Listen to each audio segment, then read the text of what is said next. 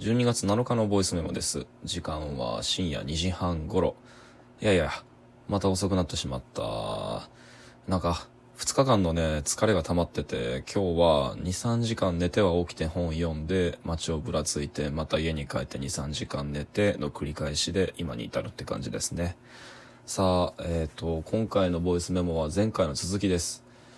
なんかね、マーダーミステリーと人狼ゲーム、まあ、二つのテーブル、えートーク型のゲームの、についての説明だとかっていうのが、まあ、すごく長くなってしまって、前回は知りきれたもので終わってしまいました。なので、えっ、と、今回はいきなり本題から入ろうと思います。まあ、これだけ聞いても全然よくわかんないものだと思うので、あの、興味持った方は、えっ、と、前回、第31回のものから続けて聞いてみてください。え前回僕はマーダーミステリーってゲームの特徴をあの人狼ゲームに、えー物語と設定資料集みたいなものがキャラクターの一人一人個別に受け渡された、えー付加されたものであると、えー要約しました。人狼ゲームと異なって異なりマーダーミステリーっていうのはキャラクター一人一人に個別の物語、えー秘密と、えーそしてバラバラの目的があると。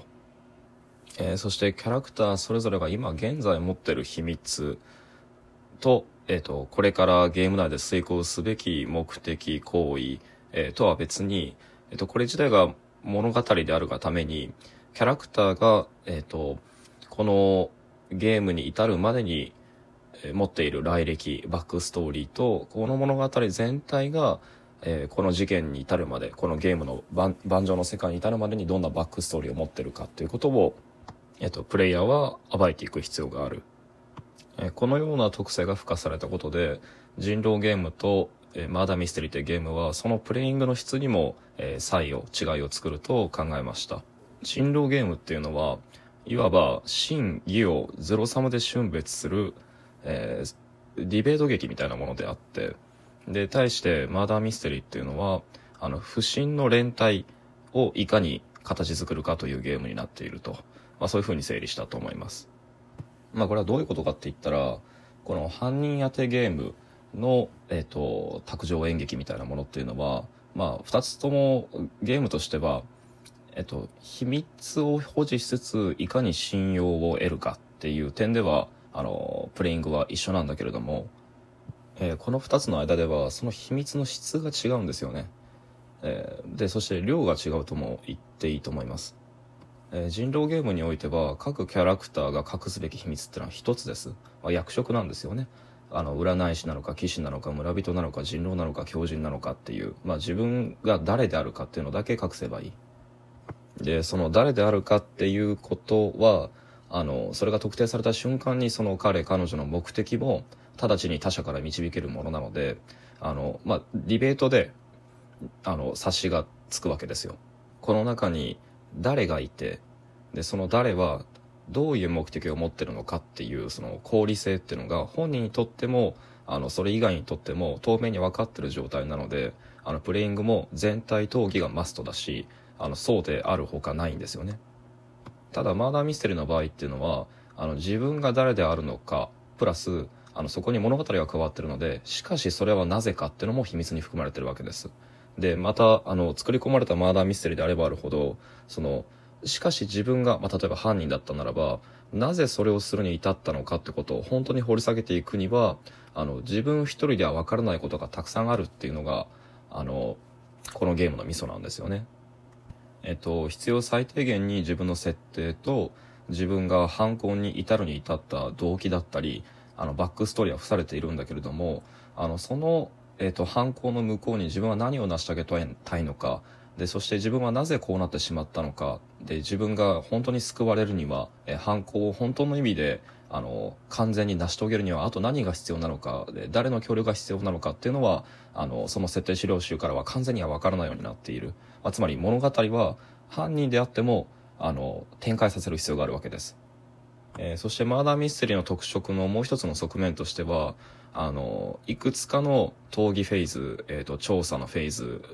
に対応させてあのそれぞれじゅあの持っているポイントっていうのをこう有限のポイントっていうのを消費してあの情報や証拠っていうのを得ることができるんですよね。で、そこで手に入れることができる証拠っていうのは、まあ、これはミステリーのゲームなので、当たり前だけど、誰が犯人であるのか、えっと、その、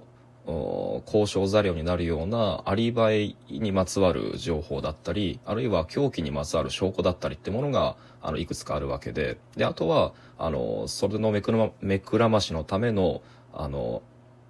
なんだ、えっ、と、ミスリードのような情報っていうのが散らび、散りばめられてるわけなんですけど、まあ、ただ、あの、それだけではないんですよ。あのミスリードだと思われる情報や何の意味もないような、まあ、単なるあの操作を錯乱させるためだけの情報であったようなものっていうのはあの個別に一個ずつ一個ずつ、えーと、別なるキャラ別のキャラクターの何かのバックストーリーに関わるものだったりもしくは自分が設定資料集からは知り得ない自分自身の、えーと、はるかあ過去のバックストーリーであったりあるいはこの物語全体の仕掛けだとかっていうのを読み解くヒントになるようなものっていうのが入っていたりするわけなんです。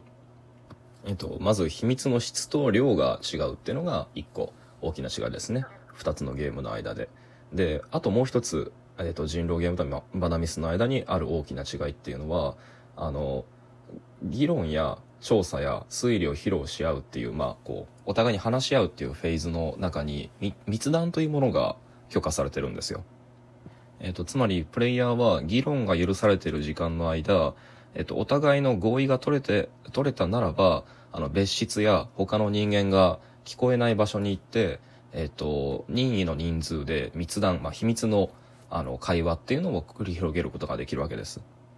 で、もちろんまあ、それには制限時間だとかもあってですね、あの、制限時間いっぱいどこかで誰かが隠れてたら、それはもう、なんか、犯人だとかは特定の人数で、あ、二人きりに引きこもって、その人としか会話しないみたいなこともしちゃいいわ、していいわけだから、制限時間はあるんだけれども、まあ、ともかく密談が許されていると。で、やってみるとわかるんですけど、あの、各プレイヤーにマンツーマンで全員に密談を繰り広げることはできないっていうのが、まあ、なかなかうまいことできた全体の制限時間の仕組みで、えー、そして全体登記がないことには物語自体を進めることも難しくなってくるので、えっ、と、2、3回の密談のグループを組織して、また適時全員集合をかけて、今分かってる範囲の情報を共有して物語自体をあの先に進めるってことをあの駆け引きするっていうのがマーダーミステリーのまたまたもう一つ大きな特徴ですね。でこの秘密の量と質が違うということとあの密談というプレイングが可能であるってことの2つを合わせて、まあ、これはもうあの聞いてる人はお分かりだと思うけどあのマーダーミステリーっていうゲームは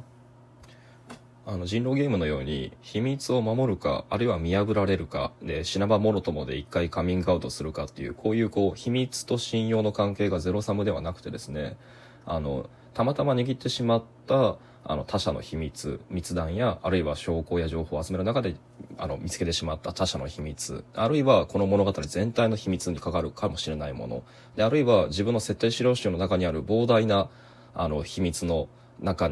で、えー、どの秘密を譲り渡すべきなのかっていう選択に常に迫られるわけです。で、僕はなんか、この部分がこのゲームの一番の、マーダミステリーというゲームの一番の本質を作ってるところだと思っていて、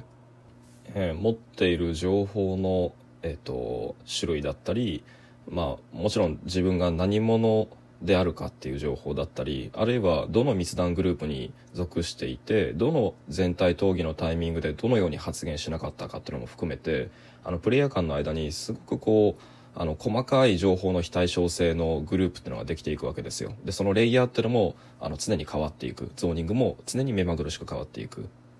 えー、そしてもちろんですけど、密談で共有したような情報っていうのを、あの、全体討議で話すことってのは、例えばすごくリスキーだったりするわけですよね。